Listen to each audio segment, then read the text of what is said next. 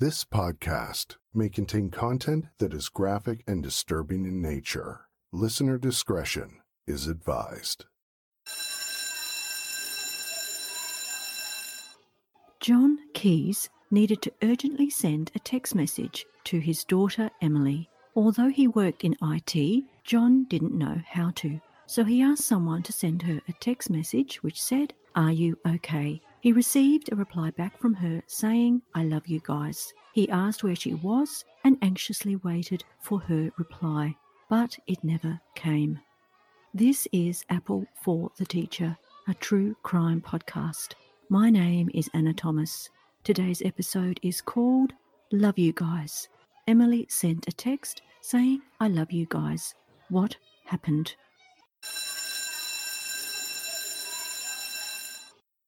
But first, a warning this episode contains mental health, sexual assault, child abuse, and suicide.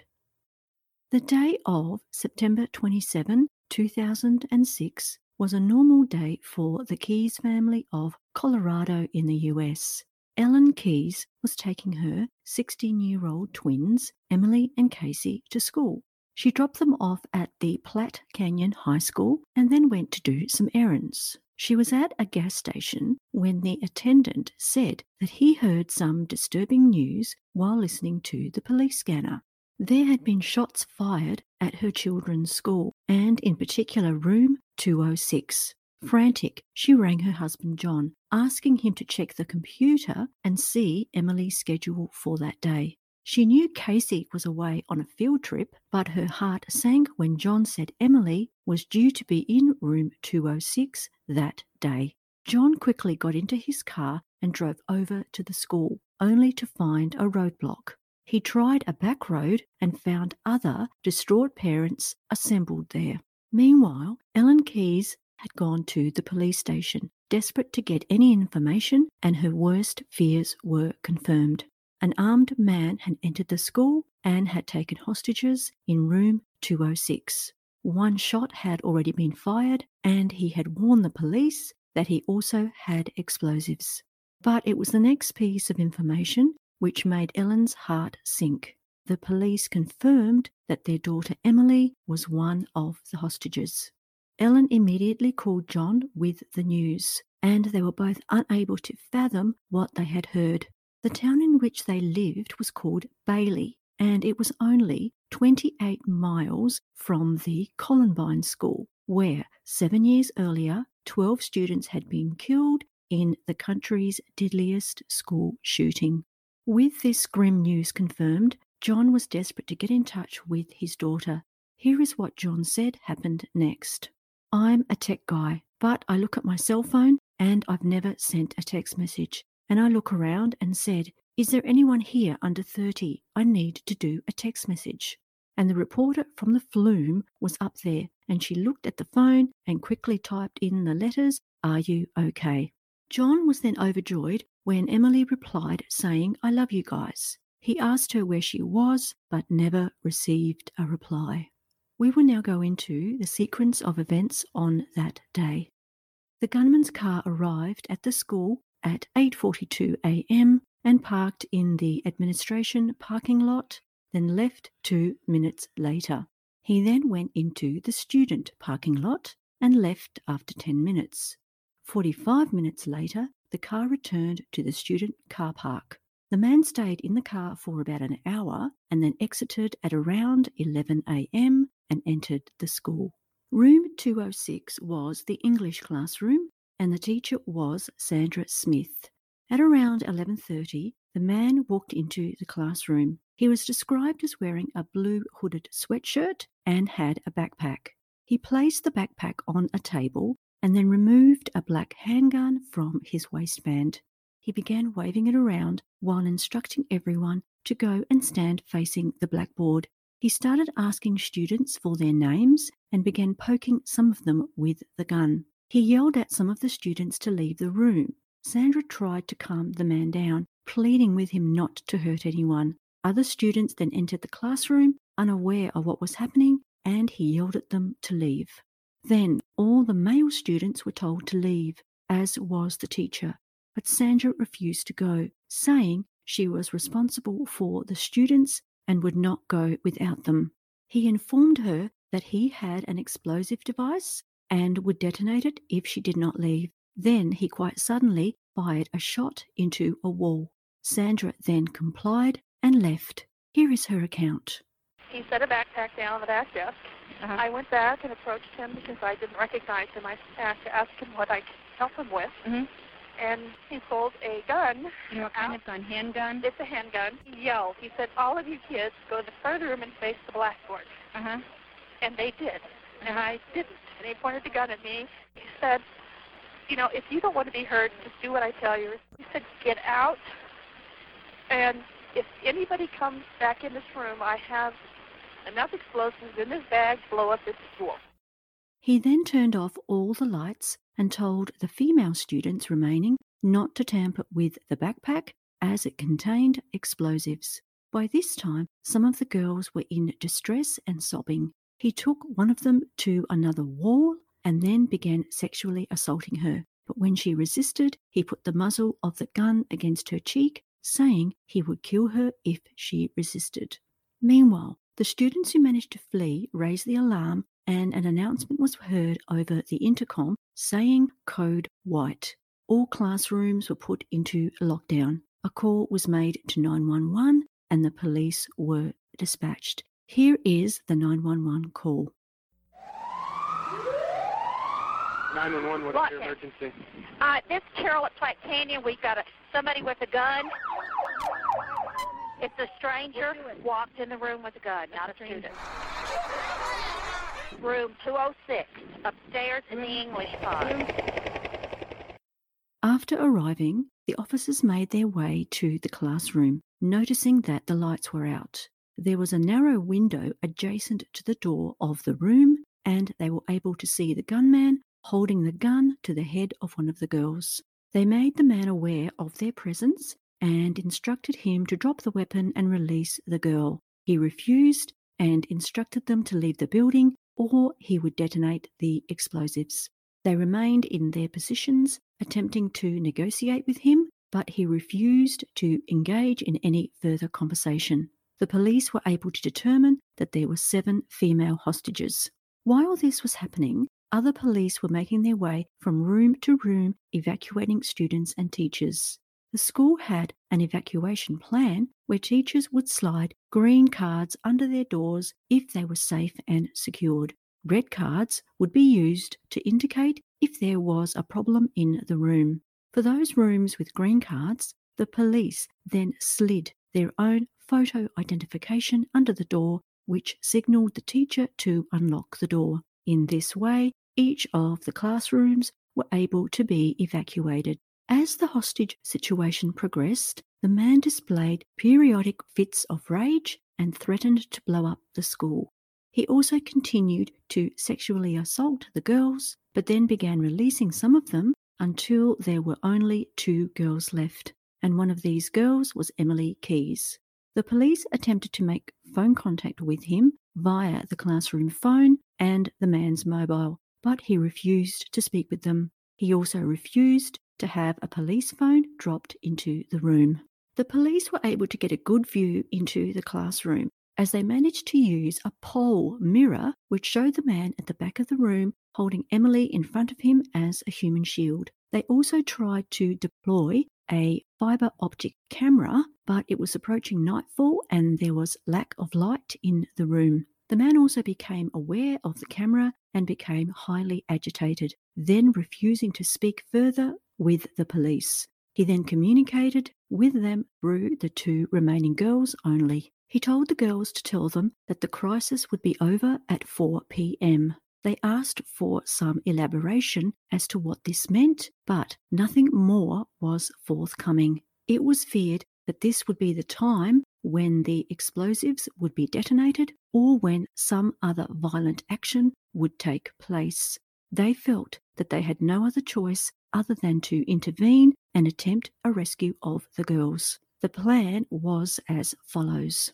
Entry would be attempted at 3:35 p.m. But before this, the door of the classroom would be wired to explode and a diversionary concussion grenade would also be employed. The SWAT team who were preparing to enact the forced entry had been able to ascertain that the man was positioned along the far wall of the room. He had Emily in front of him and was holding her head in his left arm with the handgun to the right side of her head. All of their devices were deployed, and the SWAT team then rushed forward towards the man's position. One of the SWAT team was able to grab the other girl and rushed her to safety. The man then shot Emily in the right side of her head and was shot three times by the SWAT officers. He was pronounced dead at the scene at 3:57. It was determined that after shooting Emily, he fired a shot to his own head. After not getting a reply from his daughter, John waited anxiously with the other parents, watching the school from a distance, wanting desperately to go and find his daughter. He said, I tried everything with the folks at the roadblock to say, Let me in, I need to be closer. And the parents rallied. They said, We've got to get him closer. And the fire guy pulled me closer to the school. There was cheering on the highway from the parents. Then, John recounts, the moment the SWAT team made the assault, I heard an explosion. I heard gunfire. And I think I sat down at that point and I said, What the hell is going on?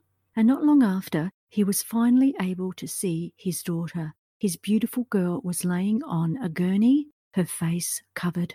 John said, They brought Emily out in front of me, 30 yards away, maybe. I said, Is there anything that would provide her with comfort right now? And he said no. And I knew at that point they got her on the helicopter. Somebody put me in a sheriff's car.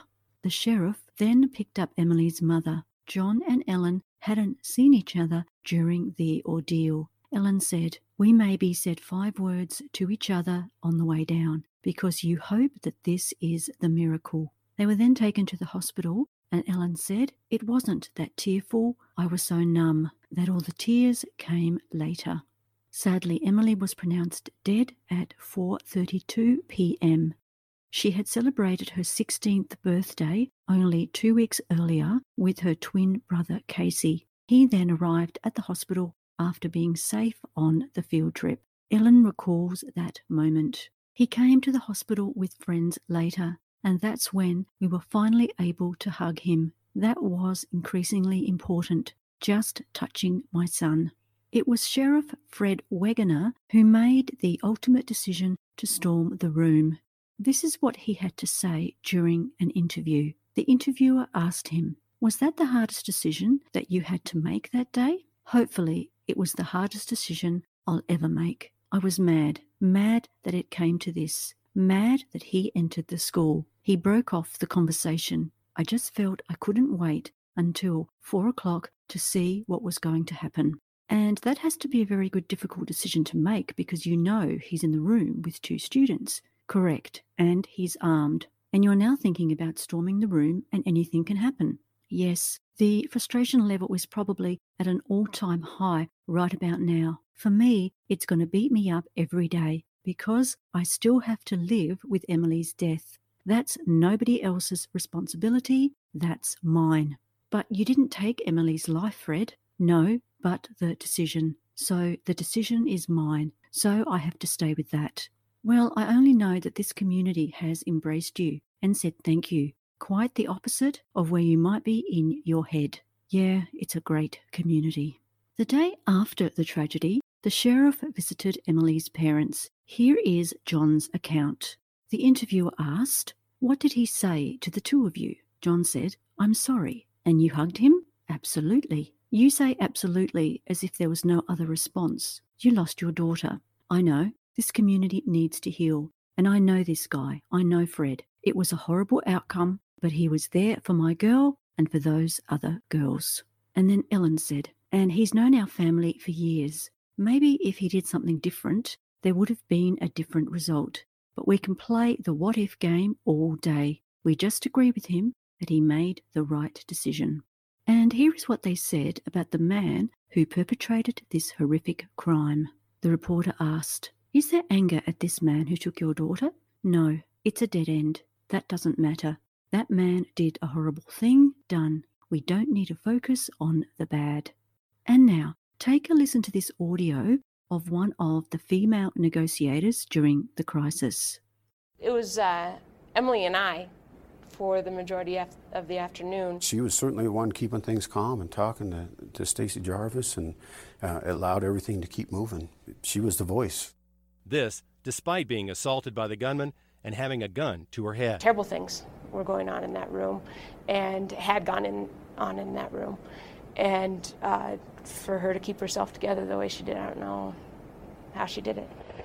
Now, the security of the school is also very interesting. The Columbine shooting happened seven years earlier, and the Platte Canyon School was opened after that incident. So they were able to learn a lot from Columbine and incorporate various safety features at the new school. The school has a series of pods off the main hallways. There are locked doors separating the hallways from the rest of the building. So the siege happened in the English pod, and it's built so that gunmen can't just go from room to room shooting. Each pod is separated from the others. In this case, the man was confined to one section, but quite often the police will have no idea where a gunman may be. And I also thought that the green and red card system was fantastic. When we do lockdowns with kids and they ask, What happens if someone knocks at the door and they say, It's the police? What if it's the gunman?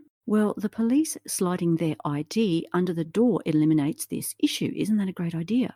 And what about the office lady who called 911? You know, I have so much respect for the ladies who work in our school office as they are so often the first line of attack for angry parents. But they somehow have to remain calm and diffuse the situation and just listen to the parents and hope for the best. Now, if you are a regular listener of the podcast, you will know that I prefer to focus on the victims, but I came across a part of this story regarding the perpetrator that made me agonize about whether I should include it. So I've decided that I will share it, but I will finish the episode with more about Emily and her family at the end. The day after the tragedy, the perpetrator's family received a 14 page suicide letter from the man. For me, this was very interesting reading as it gave an insight into the man and it was also analysed by the FBI. The FBI report was also very interesting, outlining what the letter revealed about the man. I will first read the suicide letter and then you will hear the analysis. So the man writes Since you're reading this now, you know I'm gone and some terrible things will be said about me. Some true, some not.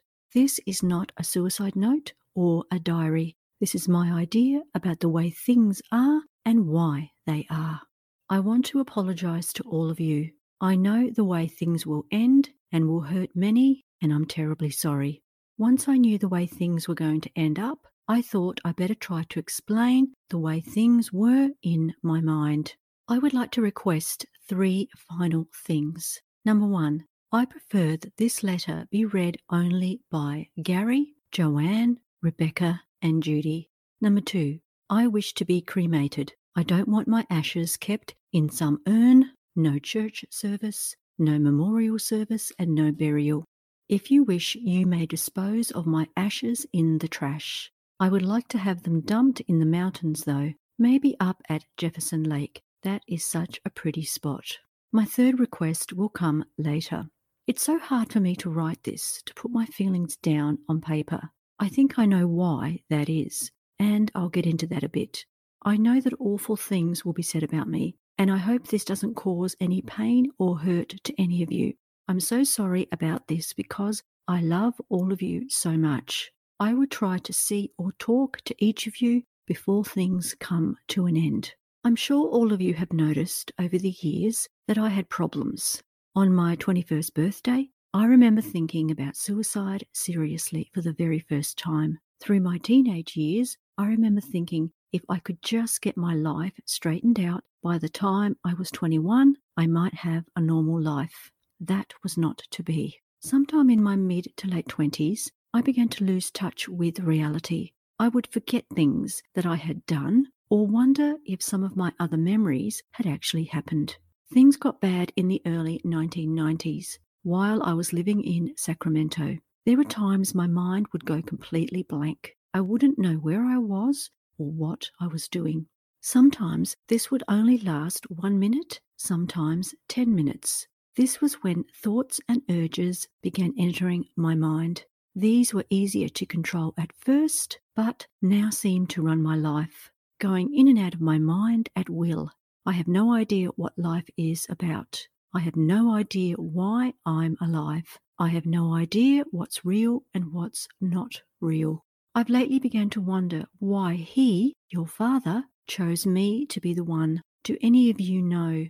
Did he ever tell anyone, or did I do something wrong as a baby? Don't get me wrong, I'm thankful that none of you had to go through what I did.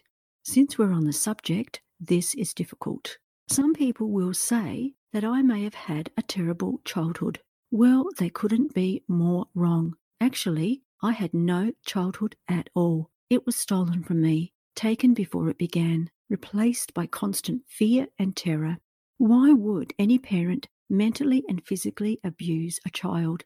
You may not know it, but I believe the mental was the worst. Not knowing where he was or when he would be coming after me, that was the worst. Constant fear of not knowing. School was nice. I was safe at school. For part of the day, I could almost relax. For six or seven hours, I was out of his reach. I'm not sure I can put into words the way it was when he was around. Fear was constant growing up. I got away from the dinner table as fast as I could. I would take a few bites, say I was full, and leave. Fear overrode hunger because I could not stand to be in the same room as him.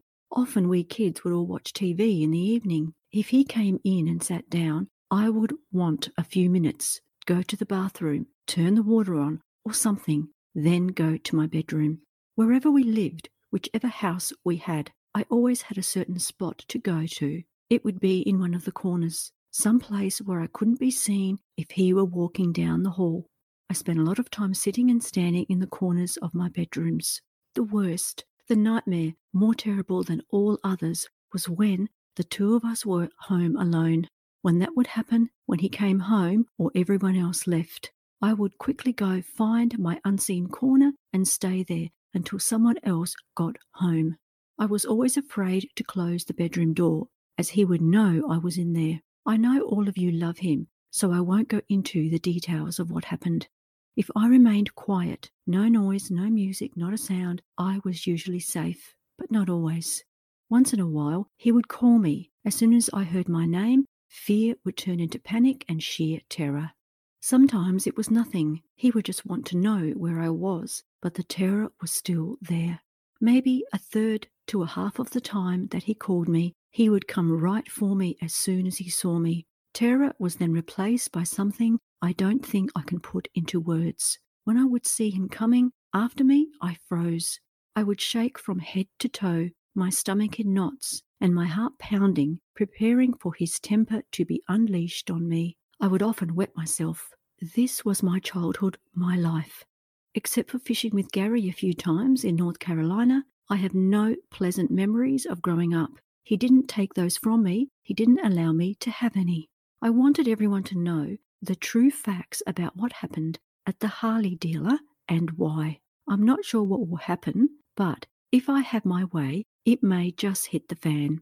On December the 24th, 2002, I bought the new bike, a 2003 HD Wide Glide. I also purchased a set of aftermarket performance exhaust system, a better carburetor, and several other accessories to be installed before I took delivery. When I picked up the bike, no carburetor had been installed and a defective set of pipes were on the bike. I called and called, and all I got was a major runaround. About February or March, I started calling them and yelled and screamed and cussed. That was my mistake. I should not have done that, but it may have been only three or four calls. The accessories that they cheated me out of amounted to between $1,200 and $1,400. I don't remember exactly. I guess because of the phone calls, the HD dealer decided to press charges against me and I was arrested the other day.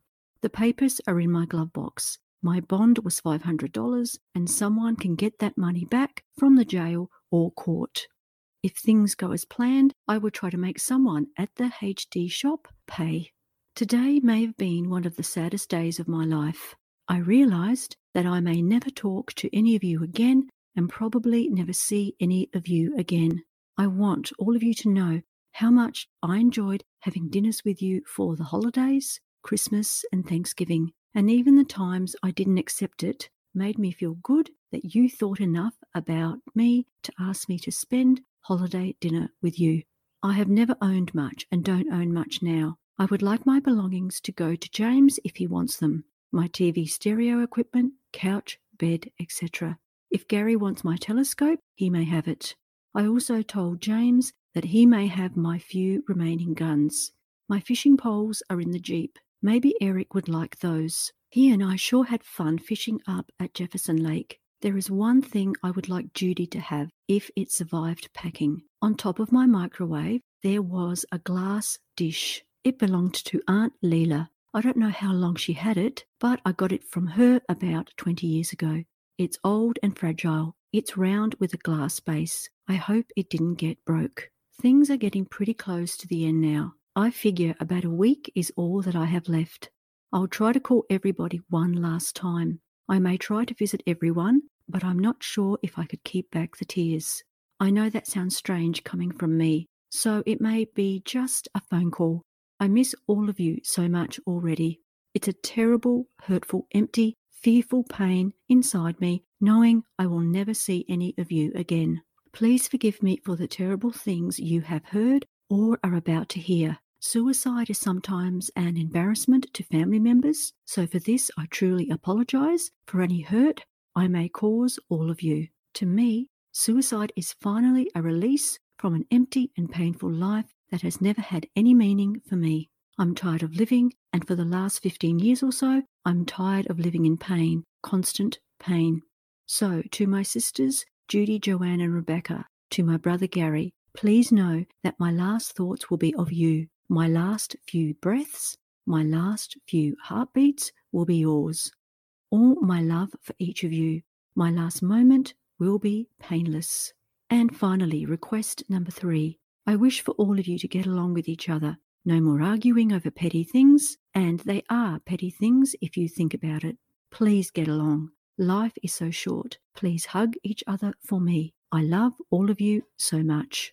I'm staying in the Mallory Hotel in room 10 if anyone wants my last few personal items. I meant to call everyone today, the 26th, but I couldn't handle it. I called Judy first, but it was too emotional. All right, so now let's look at the FBI analysis of the letter. They noted that there was a high proportion of I's used in the letter, but a low proportion of we's. This could indicate someone who is extremely preoccupied and or has a lack of identification with others. He also used a high proportion of me's, which would indicate he felt passive about his situation or that he was the object of victimization. Much of his language was also negative, indicating that he had lost touch with reality. He was also characterized as being highly neurotic and having low extroversion and low agreeableness. People with these can be described as follows they are gloomy pessimists. They face a dark and dreary life. There is little that cheers them and much that causes them anguish and distress. Especially under stressful circumstances, they may succumb to periods of clinical depression, and even when they are functioning normally, they often find life to be hard and joyless. And they are also temperamental. They are easily angered and express anger directly. They may fly into a rage over a minor irritant and they can seethe with anger for long periods of time. They are deeply involved in themselves and take offense readily, and they often overlook the effects of their anger on others. They may be prone to physical aggression or verbal abuse. And all these characteristics can be seen in how he handled the whole situation with the motorbike that he bought. And these sorts of people are also competitors. These people tend to view others as potential enemies. They are weary and distant. They prefer respect to friendship and guard their privacy jealously. When interacting with them, it is wise to allow them space they feel they need. And now here is the FBI's overall summary of the perpetrator. Overall, the document reflects the writings of a significantly depressed individual whose mental state may have been deteriorating rapidly. Once the author decided on his course of action, he appears to obtain some, at least overt, relief from making that decision.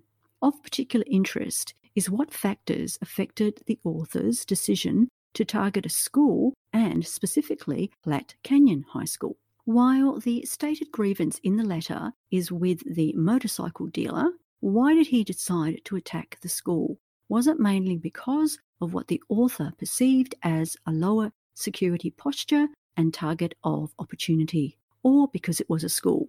Now, after all of the stories that I've covered on this podcast, I would certainly agree that schools are just seen as soft targets which are used as a way to express people's hurt and grievances. But I also do understand this because these sorts of people, they keep their hurts bottled up and then one day it just explodes.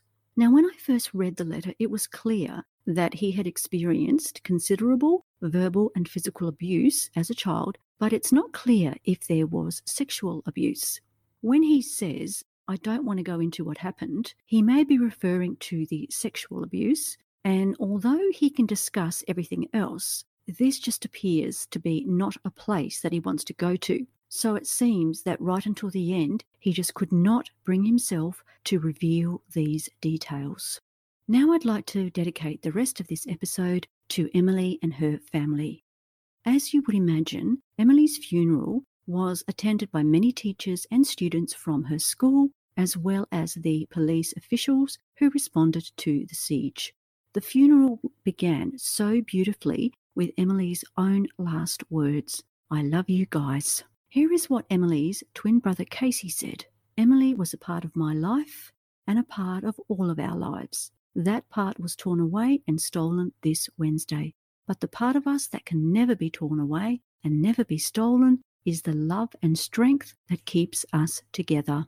And her mother also read out a card that Emily had once given her, which said, Happy birthday, Mummy. I love you so much. I hope I can be the best daughter to you. You deserve it. And Sheriff Fred Wegener, who coordinated the police response, said the following This is the hardest thing that I'll ever have to face. And I want the Keyes family to know that if I could trade places with Emily, I would do it in a heartbeat. This wasn't supposed to happen. Going into a school wasn't supposed to happen. I hope I do this community proud, and I hope you'll let me know if I don't. And a youth pastor added, Let that go. You need to let it go. There's nothing you can do. We need to go forward in Emily's name and Emily's honour and turn this random act into random acts of kindness.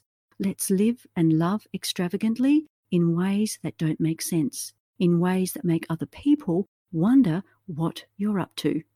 Now, after tragedies like this one, we often hear how families go on to do wonderful things in memory of their loved ones, and Emily's family did just this. They formed a foundation called the I Love You Guys Foundation. Its aim is to promote school safety and create a common language and standard response protocols between first responders, students, and staff during campus emergencies. Emily's parents say that they live by a special quote which allows them to work to keep their daughter's memory alive and to help them keep the foundation going. The quote says, You don't choose tragedy, you can choose your response. And I also read about another wonderful initiative that the family started not long after the tragedy. Only 10 days after their daughter's death, her family organised a motorcycle event in her honour, which saw a convoy of 5,000 motorbikes riding from the Columbine High School to Emily's school. It came to be known as the Columbine to Canyon Ride. This event would go on to be held every year for the next 10 years. However, in 2015, at the 10th ride, Emily's family made an announcement that the ride would be the last one. Here is what her father, John, said Organising the parade is also a very difficult task for both me and Ellen. Last October, we asked the Love You Guys Foundation Board of Directors to make a difficult decision.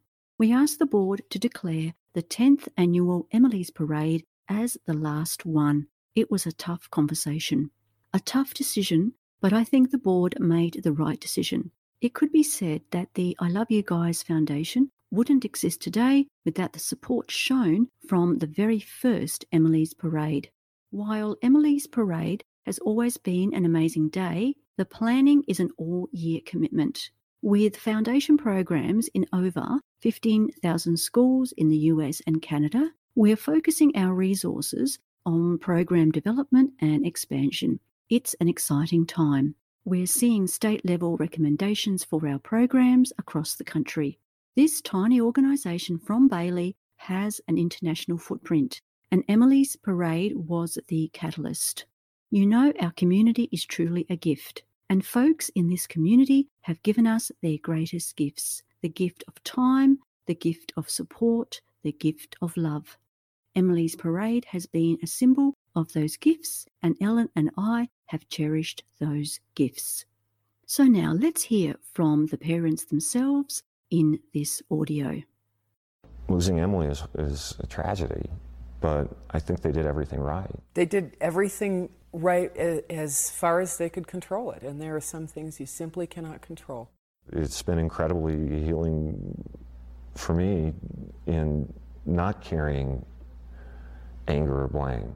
I think it's important for us to to focus on the positive coming out. Um, this horrible thing happened. I, we can't change that. A coward with a gun walked into a school, and he stole Emily from us. And and, and if the intent was to damage the community as much as possible, um, any other response on our part would have let that coward steal some more from us. And I'm going to do everything I can to prevent that. Emily's gift was a voice.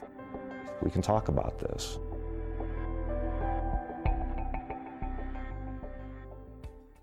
Now, after hearing this story, I wonder if you recognize that it was similar to another episode that I've done, which was the shooting in the Amish schoolhouse. While I was researching this story, I really noticed the similarities between the two events. In the Amish story, a man takes girls hostage in their schoolhouse. All the boys and teachers were allowed to go. He had planned to sexually assault them, but he hadn't, and they knew this because he had sexual lubricant in his belongings. He had also lined the girls up against the blackboard, and he'd also written a suicide note. So I just thought they were so eerily similar. Then I read that the Amish siege had occurred only five days after today's story. Can you believe it? So, what do you think? Is this just a coincidence, or was the Amish shooting a copycat? For me, there are just way too many similarities for it not to be a copycat. I just think it was very poignant that Emily's last words were, I love you guys, which became such words of comfort for her family. Can you imagine if those last words were something awful about what was happening to her and her parents had those words to remember instead? And I would also imagine that her father would still have that text message on his phone and read it from time to time, which is what I would do. It's such a hard thing for me to reconcile what this man did against the fact that he had such an awful childhood. And while abused children don't all go on to abuse others, it does make me think that more needs to be done to provide support services for child abuse. In my own opinion, there is just so much waste in government spending. Just look at how much money goes into things like sending people into space. To me, this is a total waste of precious money that should be going into what's really important, which in this day and age is mental health and the health of children. As teachers, we see the outcomes of children who have been neglected and abused. My school, for instance, doesn't even have a school psychologist as a basic start. Yet we spent $50,000 on a staff room makeover. It's all about priorities. Every school deals with children from impoverished and abused backgrounds, yet we just don't have the resources to help these children. I'm not a trained social worker or a psychologist, yet this is what I'm called on to do time and time again. And now, just before we finish, you will be able to find Emily on the Find a Grave website, which I've mentioned before. It's a place where you can share some thoughts and leave a message for Emily. So just Google findagrave.com and type in her name. At the end of this episode, you will hear a song which was played at one of Emily's bike rides, and people are releasing balloons into the sky. So now let's preview the next episode. It's called Scouts Honor. The Girl Scouts went on a scout camp. What happened? And to end this episode, I will leave you with this quote, which is very relevant to this story Hurt people hurt people, whole people heal people. Bye for now, and remember to be a good apple.